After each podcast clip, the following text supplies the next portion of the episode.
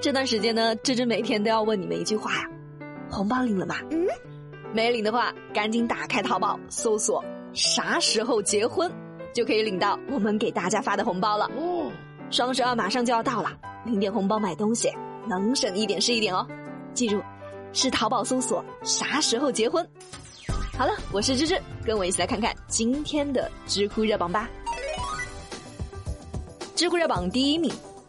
成都二十岁女子被网暴，因确诊前去过多家酒吧，被调侃为“转场皇后”，知乎热度一千三百五十八万。最近疫情有所反弹啊，成都一名二十岁的女孩被确诊了，在过去的十四天呢，她去过不少的公共场所，什么公园啊、美甲店啊，还有三个酒吧，就是因为去过酒吧，啊，有人就看不惯了，说她是“转场皇后”。还把女孩的姓名、身份证号、家庭住址等个人信息全部公布在网上，一下呢就引起了很大的争议。首先，芝芝得声明一下，官方获取信息呢是为了防疫，但是人肉公开别人的信息，这是犯罪，侵犯了别人的隐私权。小女孩只是很不幸的被传染了，她也是一个受害者。如果说她知道自己感染了新冠还到处晃悠，那你可以谴责她。但问题是，他根本就不知道呀。那在这样的情况下呢，他去过什么地方，爱干什么，这都是他的自由，是他个人的生活方式。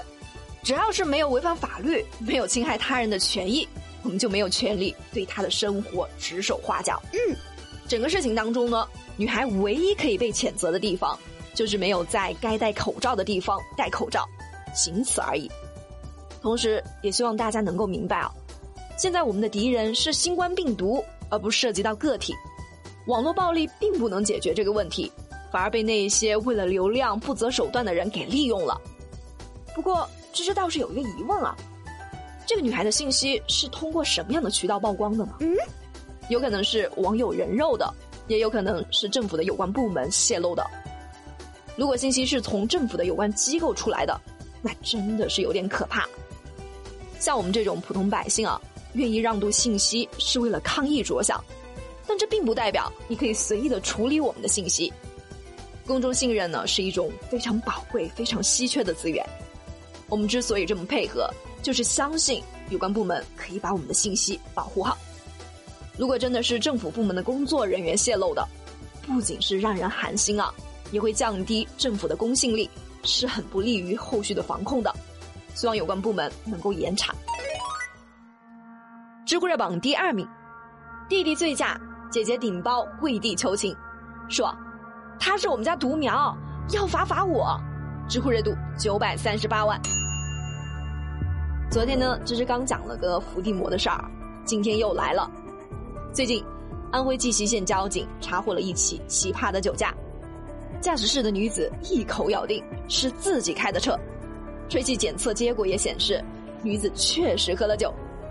但交警通过执法记录仪上的影像判断，当时开车的是一名男性。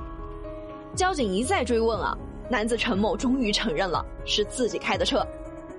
你以为事情就完了吗？嗯。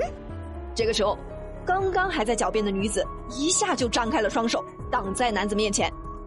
他是我们家独苗，求求你们了，我弟弟的惩罚我来受，我就这么一个弟弟。求求你们，求求你们了！我愿意坐牢。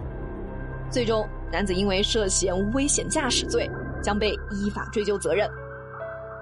姐姐对弟弟的保护确实是挺让人感动的，但芝芝想说的是，作为姐姐呢，在弟弟喝了酒后，应该不让他开车，这才是真正的保护。嗯，马上就二零二一年了，不知道还有多少家庭存在这种重男轻女的思想。其实这影响的不只是姐姐一个人，而是整个家族。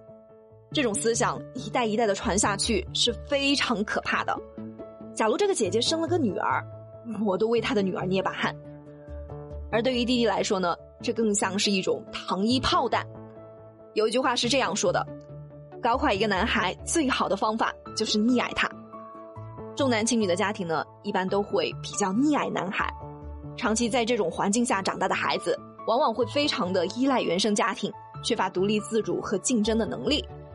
他们会以为啊，不管发生了什么事情，不管做了什么，都会有人给他擦屁股。这样的男人啊，其实就是一个巨婴，长大后走向社会也是很难立足的。知乎热榜第三名，网友初次约会点两万多火锅，男方中途逃单，知乎热度五百八十一万。最近这个事儿在网上挺火的。浙江宁波的杨女士今年二十六岁，是一名平面模特。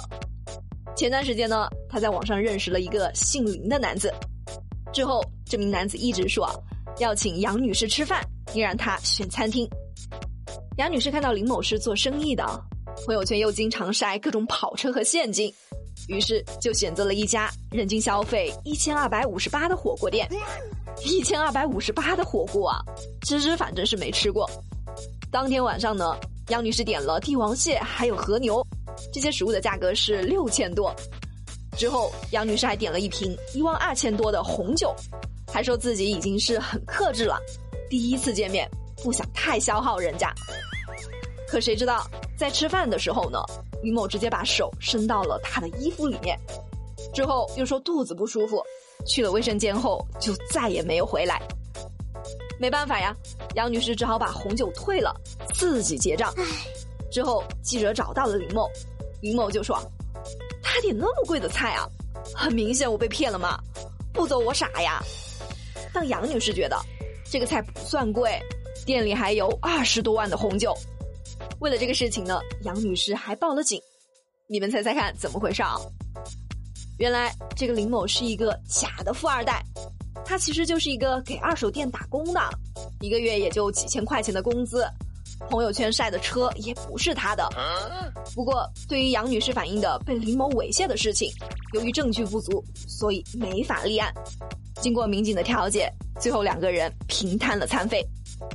哼，假名媛碰到了假富二代啊，高手过招，这个事情真的是比电视剧还狗血啊！男的没钱，但是却打肿脸充胖子，想撩个模特；而女的呢，也许家境比较好吧，觉得这些钱没啥。但不管怎么样，你第一次约会吃饭就消费这么多，还是不太好吧？对于咱们普通人啊，相亲的时候呢，还是不要涉及大额的消费和金钱往来，大家找一个咖啡厅、茶馆啥的聊聊天、吃点东西就挺好了。不过，也有很多网友猜测，这是商家请的演员炒作。如果真是这样，有关部门是应该要好好的管管了。六千多的火锅，反正芝芝是吃不起的，但是芝芝可以多喝热水呀，毕竟喝水对身体好。不过这么冷的天啊，你们别一个个的喝凉水了。我记得有一次呢，一大早醒来啊，我喝了一口凉水，那感觉啊，整个人当时都僵住了，几分钟后才缓过来。所以赶紧把你们的杯子都换成保温杯吧。前段时间，美丽买了个新的保温杯啊，芝芝觉得就挺不错的。可能是因为经常给小孩子买东西啊，芝芝对于材质这一块是比较关注的，毕竟是要喝到嘴巴里面去的。然后我研究了一下，它的内胆呢是食品级的三零四不锈钢，这个你是可以放心用的，而且它的保温时间还挺长的，所以芝芝也买了个。我和美丽呢是做对门的。现在我们就每天互相监督对方喝水，还挺好玩的。那这款保温杯呢，我们也把它放到了我们的购物车里面。如果大家想去买的话，可以去我们的购物车看看啊。它原价是一百零九块钱，我们跟商家争取了一个礼拜的活动价，可以领一张五十块钱的优惠券，到手就是五十九块钱，数量是有限的，赶紧去看看吧。好了，今天的节目就到这了，我是芝芝。